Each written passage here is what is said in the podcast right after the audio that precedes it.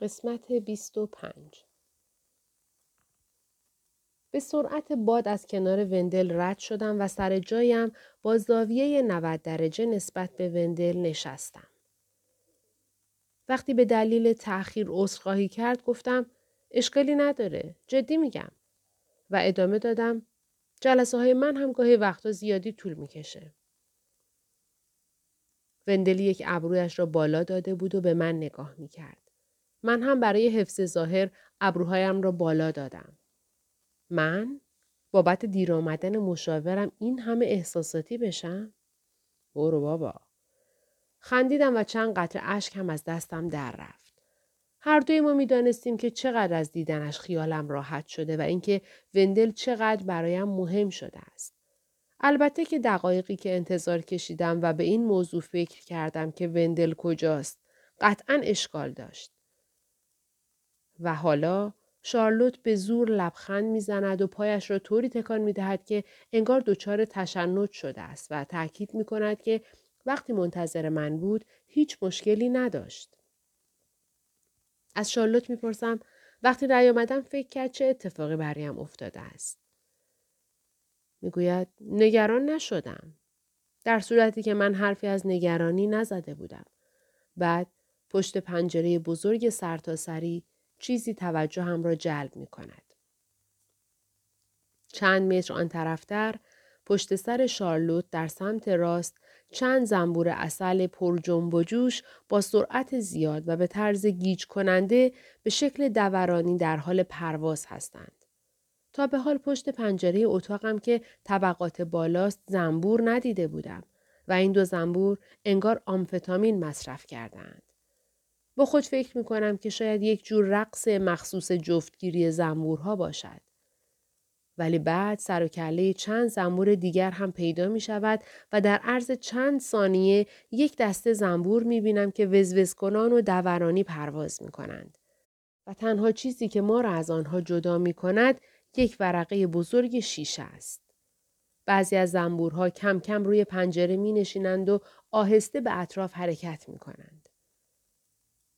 شارلوت که ظاهرا از زنبورها بیخبر است شروع می کند به صحبت کردن. منو می‌کشی ولی می‌خوام یه مدت از مشاوره فاصله بگیرم. نگاهم را از زنبورها بر می دارم و دوباره به شارلوت نگاه می کنم. امروز انتظار این را نداشتم و یک لحظه طول می کشد تا معنای حرفی را که گفته است درک کنم. به خصوص اینکه در زاویه دیدم حرکات زیادی وجود دارد و من ناخداگاه به آنها نگاه می کنم. حالا تعداد زنبورها به چند صد عدد رسیده. آنقدر زیادند که اتاقم تاریک شده است. زنبورها به پشت شیشه پنجره چسبیدند و مثل یک ابر جلوی نور خورشید را گرفتند. از کجا آمدند؟ اتاق به قدری تاریک شده است که حالا شارلوت هم متوجه می شود. سرش را به سمت پنجره برمیگرداند و هر دو در سکوت به زنبورها خیره می شویم. فکر می کردم شاید از دیدن زنبورها ناراحت بشود. ولی ظاهرا جذبشان شده است. قبلا همزمان با من که یک زوج مراجعه کننده داشتم، خانواده که یک دختر نوجوان داشتند به همکارم مایک مراجعه می کردند. هر هفته بعد از گذشت 20 دقیقه از شروع جلسه من و این زوج صدای بلند مشاجره ای را از اتاق مایک می شنیدیم. دختر نوجوان بر سر پدر و مادرش فریاد می‌زد و با عجله و پرسر و صدا از اتاق خارج می شد و در را به هم می کوبید و پدر و مادرش پشت سر او فریاد می زدند که برگرد و او هم با فریاد می گفت نه و بعد مایک او را راضی می‌کرد که برگردد و همه را آرام می‌کرد. چند بار اول که این اتفاق افتاد فکر کردم شاید زوجی که در اتاق من حضور داشتند ناراحت شوند. ولی معلوم شد که این اتفاق حالشان را بهتر می‌کرد. چون با خودشان فکر می‌کردند که حداقل ما اینطوری نیستیم. ولی من از این ناآرامی متنفر بودم چون همیشه تمرکزم را به هم می‌زد و به همین دلیل از این زنبورها هم متنفرم. به پدرم فکر می کنم که ده خیابان آن طرفتر در بیمارستان است. آیا این زنبورها نشانه یک اتفاق بد هستند؟ شارلوت سکوت را می شکند و می گوید یه بار به سرم زده بود زنبوردار بشم. از این حرفش کمتر از تصمیمش برای ترک مشاوره تعجب می کنم. موقعیت های ترسناک برای شارلوت هیجان انگیز است. مثلا بانجی جامپینگ، چتربازی، شنا کردن با کوسه ها. درباره رویای زنبورداریش که برایم تعریف می کند به این فکر می کنم که این استعاره چقدر در مورد شارلوت مستاق پیدا می کند. لازمه این شغل این است که از سر تا پا لباس محافظ بپوشد تا زنبورها او را نیش نزنند و به این ترتیب می تواند بر موجوداتی تسلط پیدا کند که احتمال دارد به او آسیب برسانند و در نهایت از شهد آنها بهره برداری می کند. درک می کنم که چرا تسلط داشتن بر خطر می تواند جذابیت داشته باشد. به خصوص اینکه در زمان کودکی چنین احساسی را تجربه نکرده باشید. همچنین درک می کنم که چرا یک نفر بعد از اینکه بدون هیچ توضیحی در اتاق انتظار معطل مانده است تمایل دارد بگوید که می‌خواهد مشاوره را رها کند. آیا شارلوت از قبل خیال داشت مشاوره را رها کند یا این نوعی واکنش شتاب زده در برابر ترس اصلی است که چند دقیقه پیش تجربه کرد؟ نمی‌دانم. شاید دوباره مصرف الکل را شروع کرده است. افراد گاهی اوقات به این علت مشاوره را رها می کنند چون مشاوره باعث می شود علا رقم میلشان در برابر مسئله پاسخگو باشند. مثلا اگر دوباره مصرف الکل را شروع کرده باشند یا خیانت کنند یا اگر کاری انجام دادند یا نتوانستند کاری انجام دهند و حالا این موضوع باعث شرمندگیشان شده است و ترجیح می دهند از مشاور و خودشان پنهان شوند ولی این افراد فراموش می کنند که مشاوره یکی از امنترین مکانها برای درمیان گذاشتن شرم آنهاست. اما حالا که یا باید با حذف کردن مسئله دروغ بگویند یا با شرمشان مواجه شوند ممکن است کلا غیبشان بزند که طبیعتا این راه هیچ مسئله ای را حل نمی کند. شارلوت می‌گوید قبل از اینکه امروز بیام تصمیم گرفتم. احساس می کنم حالم خوب شده. دیگه الکل مصرف نمی کنم. وضعیت کاریم خوبه. دیگه با مامانم زیاد دعوا نمی کنم و دیگه هم یارو رو نمی بینم. حتی شمارش رو توی گوشی مسدود کردم. کمی مکس می کند و می گوید عصبانی؟ عصبانیم؟ مطمئنا جا خوردم. چون فکر می کردم شارلوت بر ترسش از اینکه ممکن است به من معتاد شود غلبه کرده. و کلافه هم که پیش خودم اعتراف می کنم حسن تعبیری برای عصبانیت است. ولی دلیل اصلی این عصبانیت این است که شاید بیش از حد نگران شارلوت هستم. نگرانم که تا قبل از اینکه وارد یک رابطه سالم شود، تا قبل از اینکه در ارتباط برقرار کردن با پدرش به آرامش بیشتری برسد و مدام درگیر این نباشد که وانمود کند پدرش وجود خارجی ندارد و بعد وقتی یک دفعه ظاهر می شود و با طرز اجتناب ناپذیری غیبش می زند دنیا روی سرش خراب شود. دچار کشمکش شود و خیلی از چیزهایی که می‌خواهد را از دست بدهد.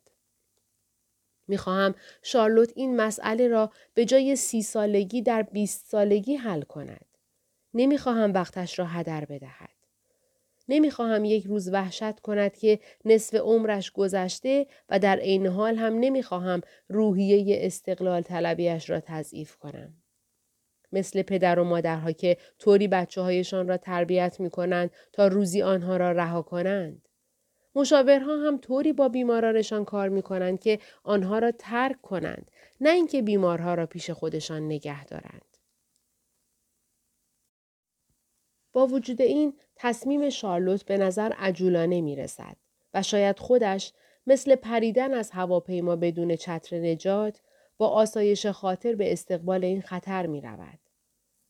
مردم فکر می کنند به این دلیل پیش مشاور می روند تا از مسئله که در گذشته اتفاق افتاده است پرده برداری کنند و با صحبت کردن آن را حل کنند. ولی بیشترین کاری که مشاورها انجام می دهند مربوط به زمان حال است و ما سعی می کنیم در افراد این آگاهی را ایجاد کنیم که در زندگی روزمره در ذهن و دل آنها چه میگذرد آیا به آسانی صدمه می بینند؟ آیا اغلب خودشان را مقصر می دانند؟ آیا از برقراری ارتباط چشمی خودداری می کنند؟ آیا بر استراب های بظاهر ناچیز بیش از حد تمرکز می کنند؟ ما این اطلاعات را به دست می آوریم و بیمارها را تشویق می کنیم تا سعی کنند از آنها در دنیای واقعی استفاده کنند. یک بار وندل این موضوع را اینطور عنوان کرد. کاری که مردم در مشاوره انجام میدن مثل پرتاب توپ بسکتبال به سمت تخته پشت حلقه است که لازمه ولی کاری که بعد از اون باید انجام بدن اینه که برن و توی مسابقه واقعی بازی کنن. تنها زمانی که شارلوت در شرف برقراری یک رابطه واقعی بود حدوداً یک سال بعد از شروع مشاوره بود. اما ناگهان ارتباطش را با این مرد قطع کرد و علتش را هم به من نگفت. و حتی نگفت که چرا نمی‌خواهد دربارهش صحبت کند. چیزی که بیشتر از خود موضوع برایم جالب بود این بود که بدانم از بین تمام چیزهایی که شارلوت درباره خودش برایم تعریف کرده است چه چیزی باعث شده بود این اتفاق بیفتد. همان چیزی که نمی شود دربارهش صحبت کرد. نمی‌دانم. شاید امروز هم به خاطر همان موضوع می خواهد مشاوره را رها کند. یادم میآید که چطور شارلوت سعی می کرد آن موضوع را پیش خود نگه دارد و می‌خواست به درخواست من نه بگوید. اینطور توضیح می‌داد که نگفتم واسه من سخته. واسه همین دارم اینجا تمرین می کنم. به شارلوت گفتم صرف نظر از اینکه درباره جداییش صحبت کند یا نه فکر می کنم که بله گفتن نیز به همان اندازه برای او سخت است.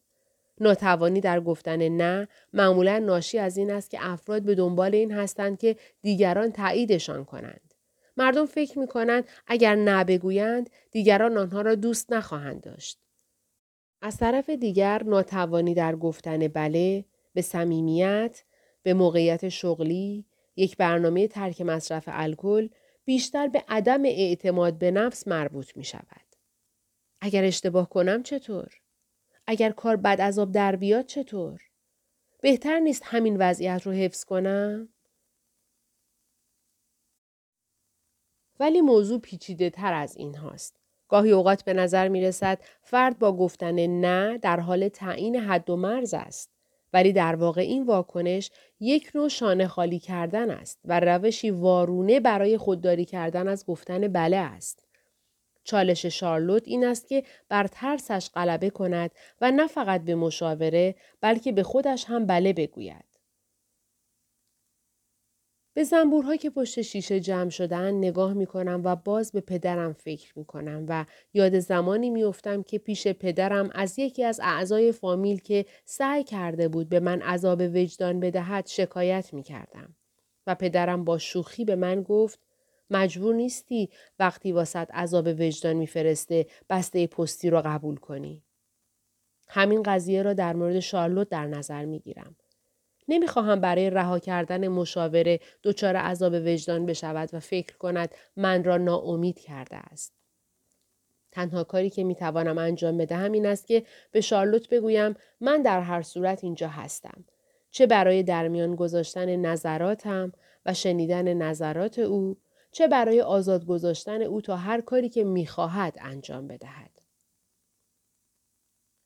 همانطور که زنبورها را که کم کم در حال پراکنده شدن هستند تماشا می کنم به شارلوت می گویم می‌دونی موافقم که اوضاعت الان بهتره و خیلی تلاش کردی تا این اتفاق بیفته. ولی این رو هم احساس می کنم که هنوز برای نزدیک شدن به مردم مشکل داری و اون بخشای از زندگیت که ممکنه ارتباطی با این مسئله داشته باشه مثلا پدرت یا صحبت نکردن درباره اون مرد هنوز برات اینقدر دردناکه که نمی‌تونی دربارهشون حرف بزنی.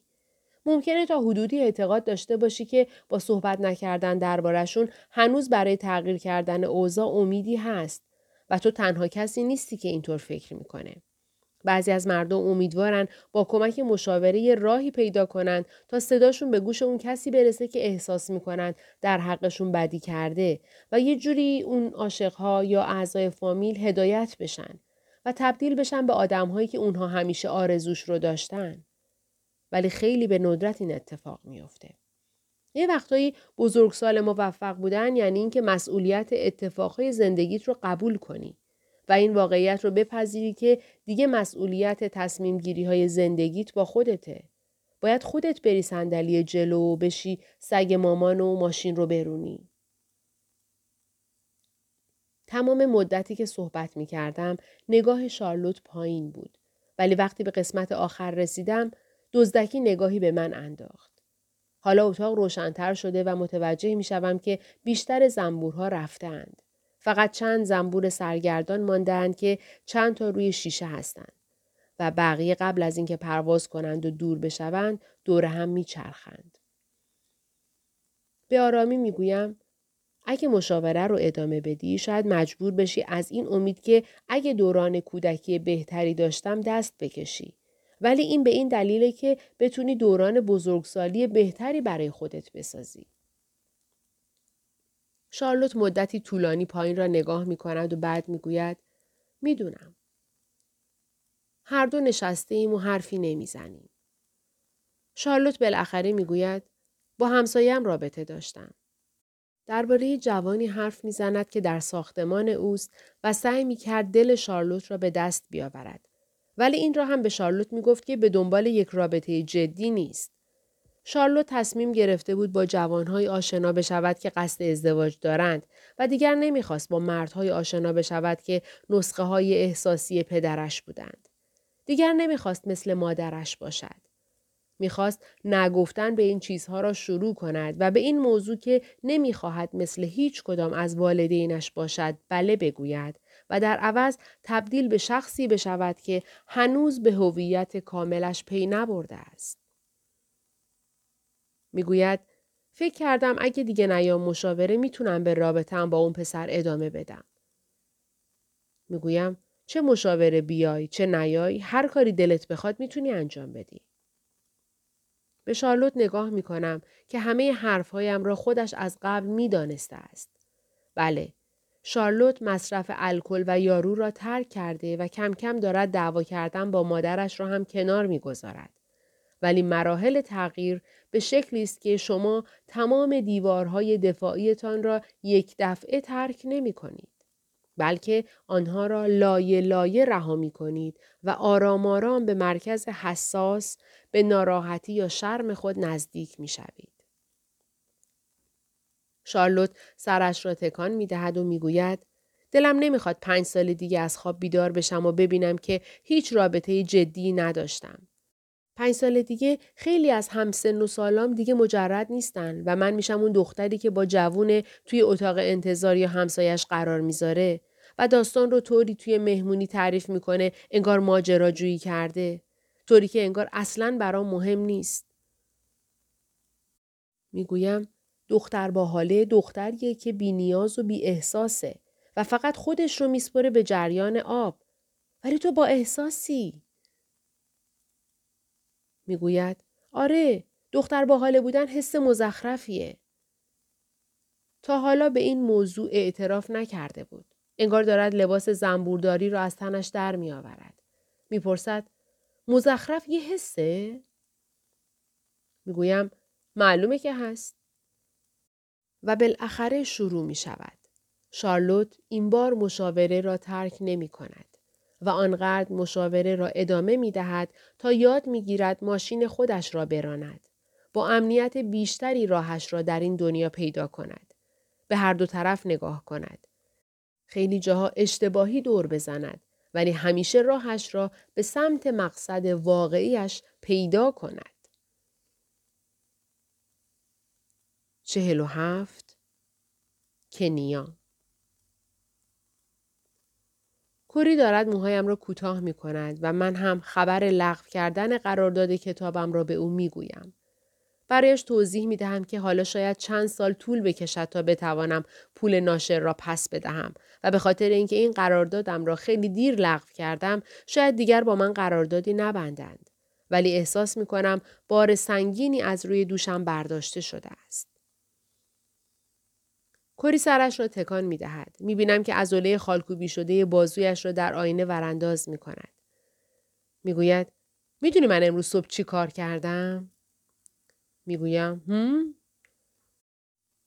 جلوی موهایم را شانه می کند و مطمئن می شود که یک دست است. می‌گوید یه برنامه مستند درباره مردم کنیا دیدم که آب تمیز ندارن. دارن میمیرن و خیلیاشون به خاطر جنگ و بیماری مشکلات روحی روانی دارن و از خونه ها و روستاهاشون هم میندازنشون بیرون. آوارن و دنبال آب آشامیدنی میگردن که نکشدشون. هیچ کدومشون مشاوره نمیرن و بدهکار ناشر هم نیستن. مکسی می کند و می‌گوید بگذریم. این کاری بود که امروز صبح انجام دادم. سکوت عجیبی به وجود می آید. من و کری نگاه من در آینه با هم برخورد می کند و بعد کم کم هر دو می‌زنیم زیر خنده. هر دو داریم به من میخندیم و من دارم به این موضوع هم میخندم که مردم چه چیزهایی را برای خودشان رنج می‌دانند. به جولی فکر می‌کنم که می‌گفت حداقل سرطان که ندارم. ولی مردم سالم هم از این جمله استفاده می کنند تا از شدت ناراحتیشان کم کنند. یادم میآید که اوایل وقت مشاوره جان بعد از وقت مشاوره جولی بود و من مرتب سعی می کردم یکی از مهمترین درس های دوره کارآموزیم رو به یاد بیاورم که رنج رتبه بندی ندارد. رنج را نباید رتبه بندی کرد چون رنج کشیدن مسابقه نیست. زوجها معمولا این موضوع را فراموش می کنند و فکر می کنند سهم خودشان از رنج بیشتر است. من تمام روز مراقب بچه ها بودم. شغل من سختتر از توه. من از تو تنها ترم. رنج چه کسی برنده یا بازنده است؟ ولی رنج رنج است. خود من هم همین کار را کرده بودم. وقتی از وندل عذرخواهی می کردم و خجالت می کشیدم که یک جدایی را که حتی طلاق هم نبود اینقدر بزرگ می کردم.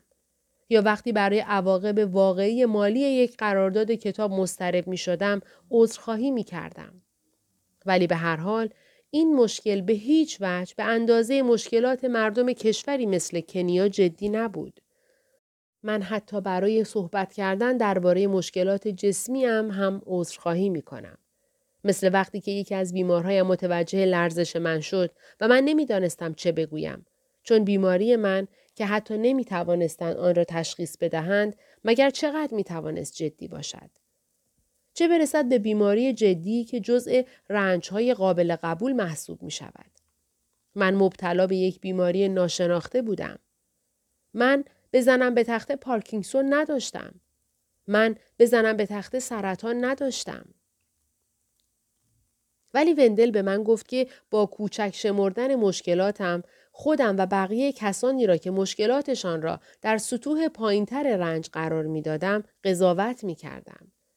وندل به من یادآوری کرد که با کوچک شمردن رنج نمی توان از پس آن برآمد.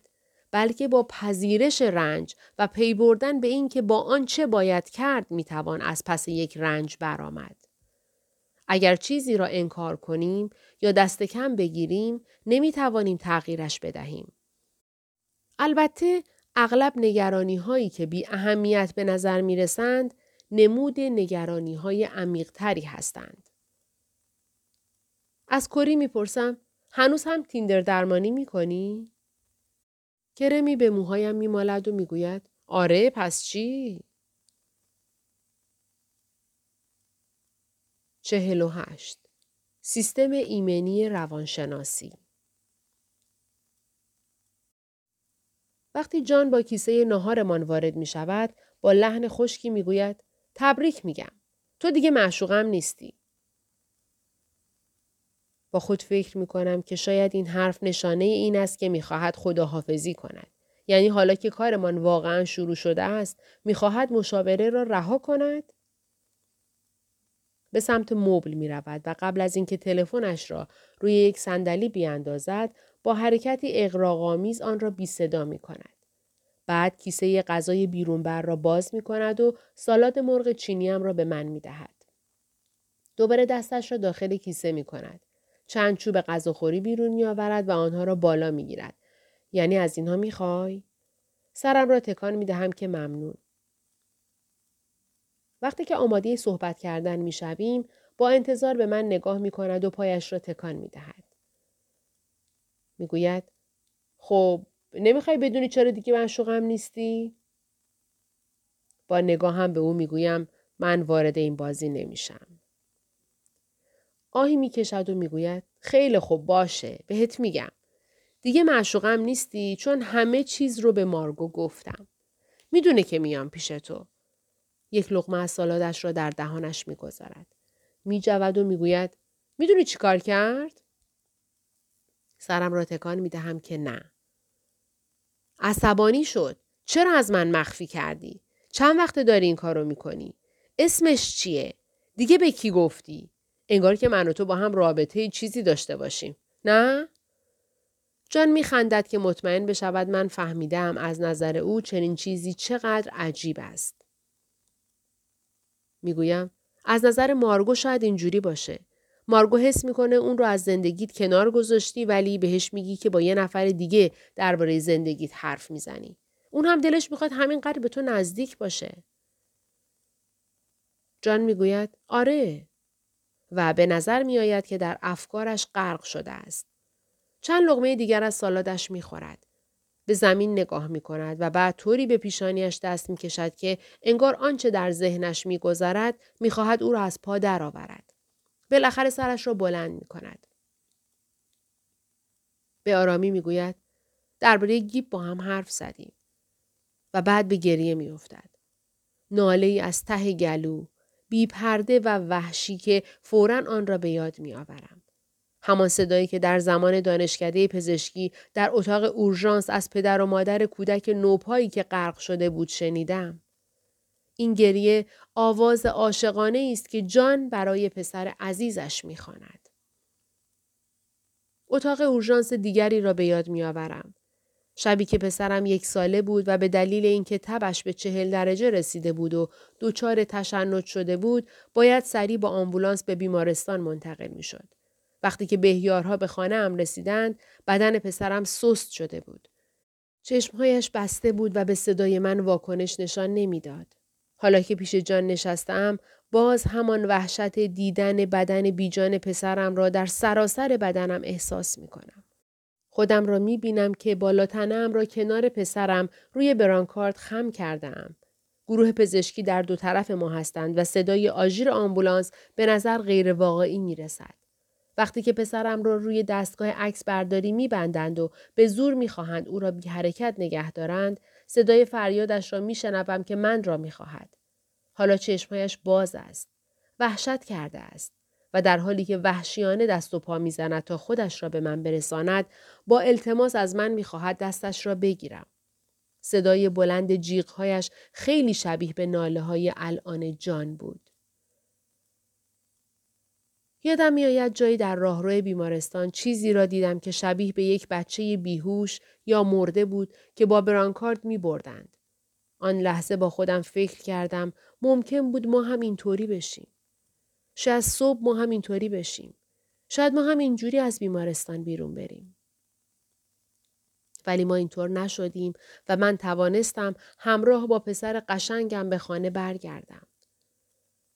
جان از لابلای اشکهایش می‌گوید معذرت می‌خوام معذرت می‌خوام خیلی خیلی معذرت می‌خوام و نمی‌دانم از گیب عذرخواهی می‌کند یا مارگو یا مادرش یا از من برای گریه ناگهانیش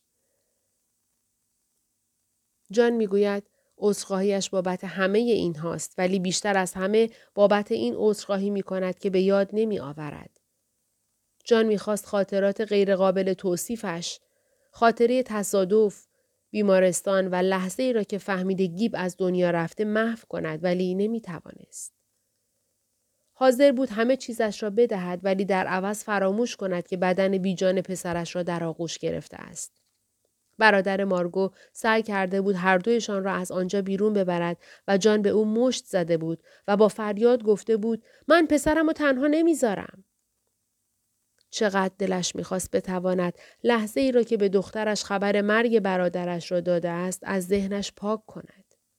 و همینطور وقتی تمام خانواده به قبرستان رسیدند و مارگو روی زمین افتاده بود و نمی توانست راه برود. ولی متاسفانه این خاطرات واضح و بی کم و کاست باقی ماندهاند و همین صحنه ها را در کابوسهایش می بیند و از خواب می پرد. ولی جان می‌گوید خاطرات خوب را به سختی به یاد می آورد. وقتی که گیب در تخت دوقلویش با لباس خواب بتمن دراز کشیده است. بابایی بیا پتو رو روم بکش. وقتی که بعد از باز کردن هدیه های تولدش در کاغذ کادوها قلط می‌زد. طوری که مثل یک پسر بزرگ با قدم های بزرگ و با اعتماد به نفس به سمت کلاس پیش دبستانیش می‌رفت و دم در برمیگشت و دزدکی یک بوسه برایش میفرستاد. زنگ صدایش. قد همه دنیا دوست دارم. بوی سرش وقتی جان خم می شد تا او را ببوسد. آهنگ خنده هایش. حالت های کارتون مانند صورتش. غذا یا حیوان یا رنگ مورد علاقهش. قبل از اینکه بمیره آبی رو دوست داشت یا رنگین کمانی؟ جان احساس می کند همه این خاطرات در حال دور شدن و محو شدن هستند و هر چقدر بیشتر تلاش می کند جزئیات گیب را در ذهنش نگه دارد بیشتر آنها را فراموش می کند. همه پدر و مادرها وقتی فرزندانشان بزرگ می شوند این جزئیات را در مورد آنها فراموش می کنند و آنها هم برای این از دست رفتن اظهار ناراحتی می کنند.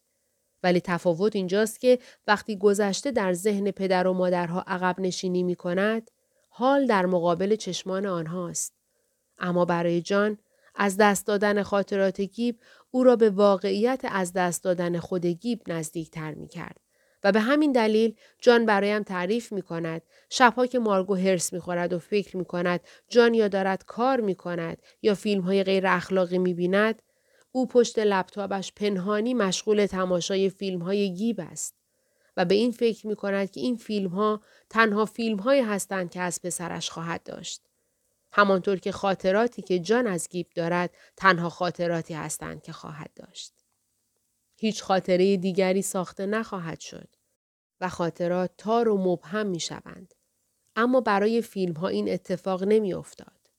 جان می‌گوید این فیلم ها را صدها بار تماشا کرده است و دیگر نمی تواند خاطراتش را از این فیلم ها تشخیص بدهد. ولی با وجود این همچنان با وسواس آنها را تماشا می کند تا گیب را در ذهنم زنده نگه دارم. می‌گویم با زنده نگه داشتن گیب توی ذهنت می‌خوای جلوی ترک کردنش رو بگیری. جان سرش را تکان می‌دهد و می‌گوید که همیشه در ذهنش گیب را زنده تصور می کند. تصور می کند که چه شکلی می‌شد، قدش چقدر بود، چه علاقی ممکن بود داشته باشد.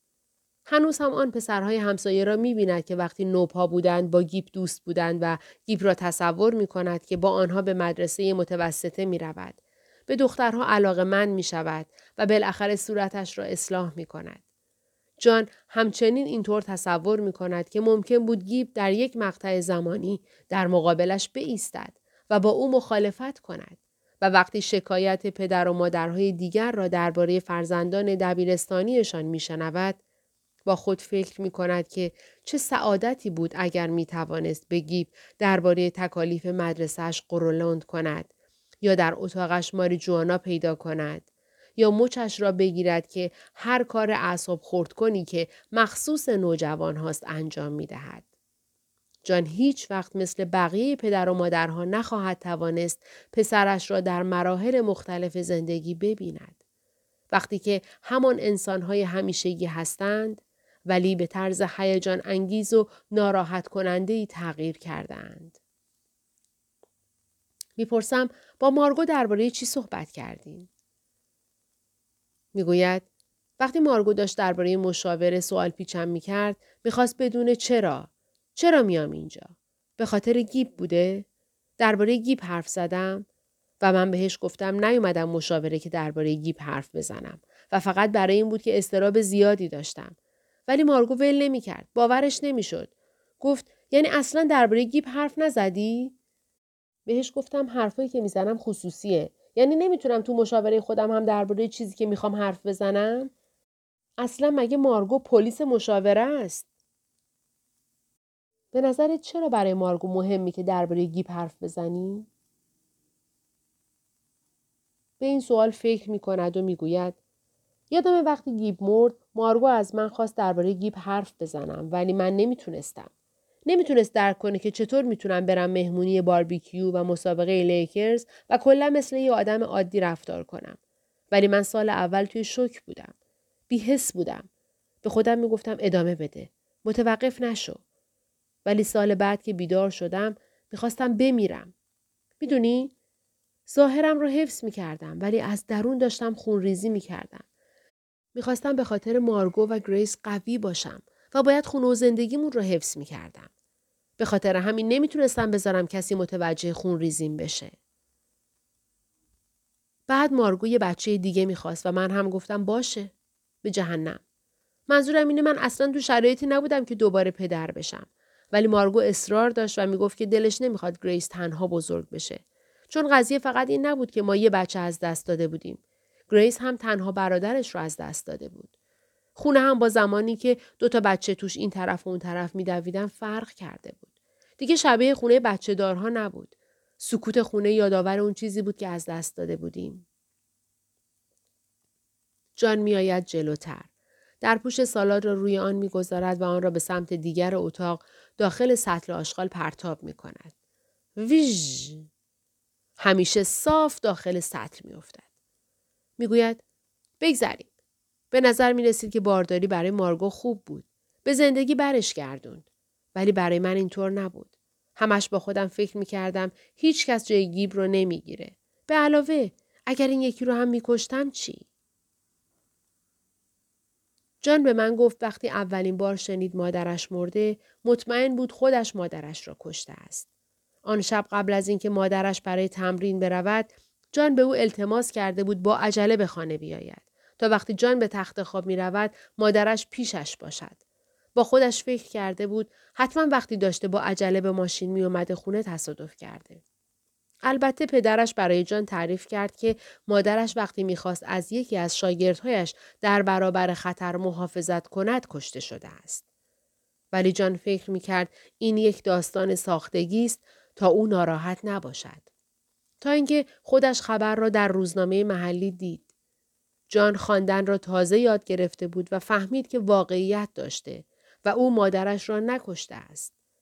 ولی این را هم می‌دانست که مادرش حاضر بود در یک چشم برهم زدن برای جان بمیرد. همانطور که جان حاضر بود برای گیب یا گریسی و حالا هم برای روبی بمیرد. ولی آیا جان این کار را برای مارگو هم انجام می‌داد؟ خیلی مطمئن نیست. آیا مارگو این کار را برای او انجام می‌داد؟ باز هم خیلی مطمئن نیست. جان مکس می کند و بعد برای اینکه فضا را عوض کند با شوخی می گوید وای چه بحث سنگینی شد.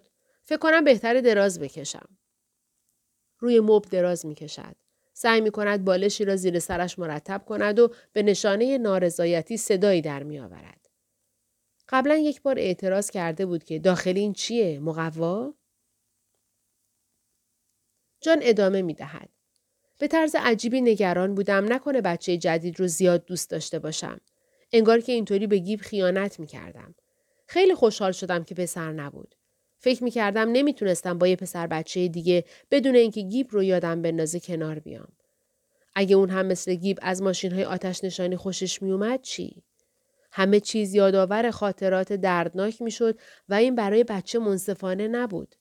اینقدر نگران این مسئله بودم که تحقیق کردم چه موقع برای بچه دار شدن اقدام کنیم تا احتمال دختر دار شدنمون بره بالا. این جزء برنامه تلویزیونیمون هم بود. سرم را تکان می دهم. یک داستان فرعی بود درباره زوجی که بعدا از داستان حذف شدن. فکر کنم توی فصل سوم بود. این زوج همیشه زمان اشتباهی برای بچه دار شدن اقدام می کردن چون یکی از آنها نمی توانست بیشتر صبر کند. یادم است که خیلی خنده دار بود. اصلا نمی‌دانستم چه غمی پشت این داستان بوده است. جان می‌گوید نکته اینجاست که به مارگو چیزی نگفتم. فقط حواسم بود طوری اقدام کنیم که شانس دختردار شدنمون بره بالا. بعد تا موقع سونوگرافی از نگرانی مردم. وقتی دکتر مامایی گفت به نظر میاد دختره من و مارگو هر دو گفتیم مطمئنین؟ مارگو دلش می‌خواست چون عاشق بزرگ کردن پسره و یه دختر هم داشتیم. واسه همین شب اول دل سرد شده بود. گفت دیگه هیچ وقت نمی‌تونم یه پسر داشته باشم. ولی من از خوشحالی بال درآورده بودم. احساس می‌کردم با شرایطی که پیش اومده برای یه دختر پدر بهتری می‌تونستم باشم. بعد وقتی روبی به دنیا اومد به خودم فکر کردم که گند می‌زنم چون همون لحظه که دیدمش دیوانوار عاشقش شدم.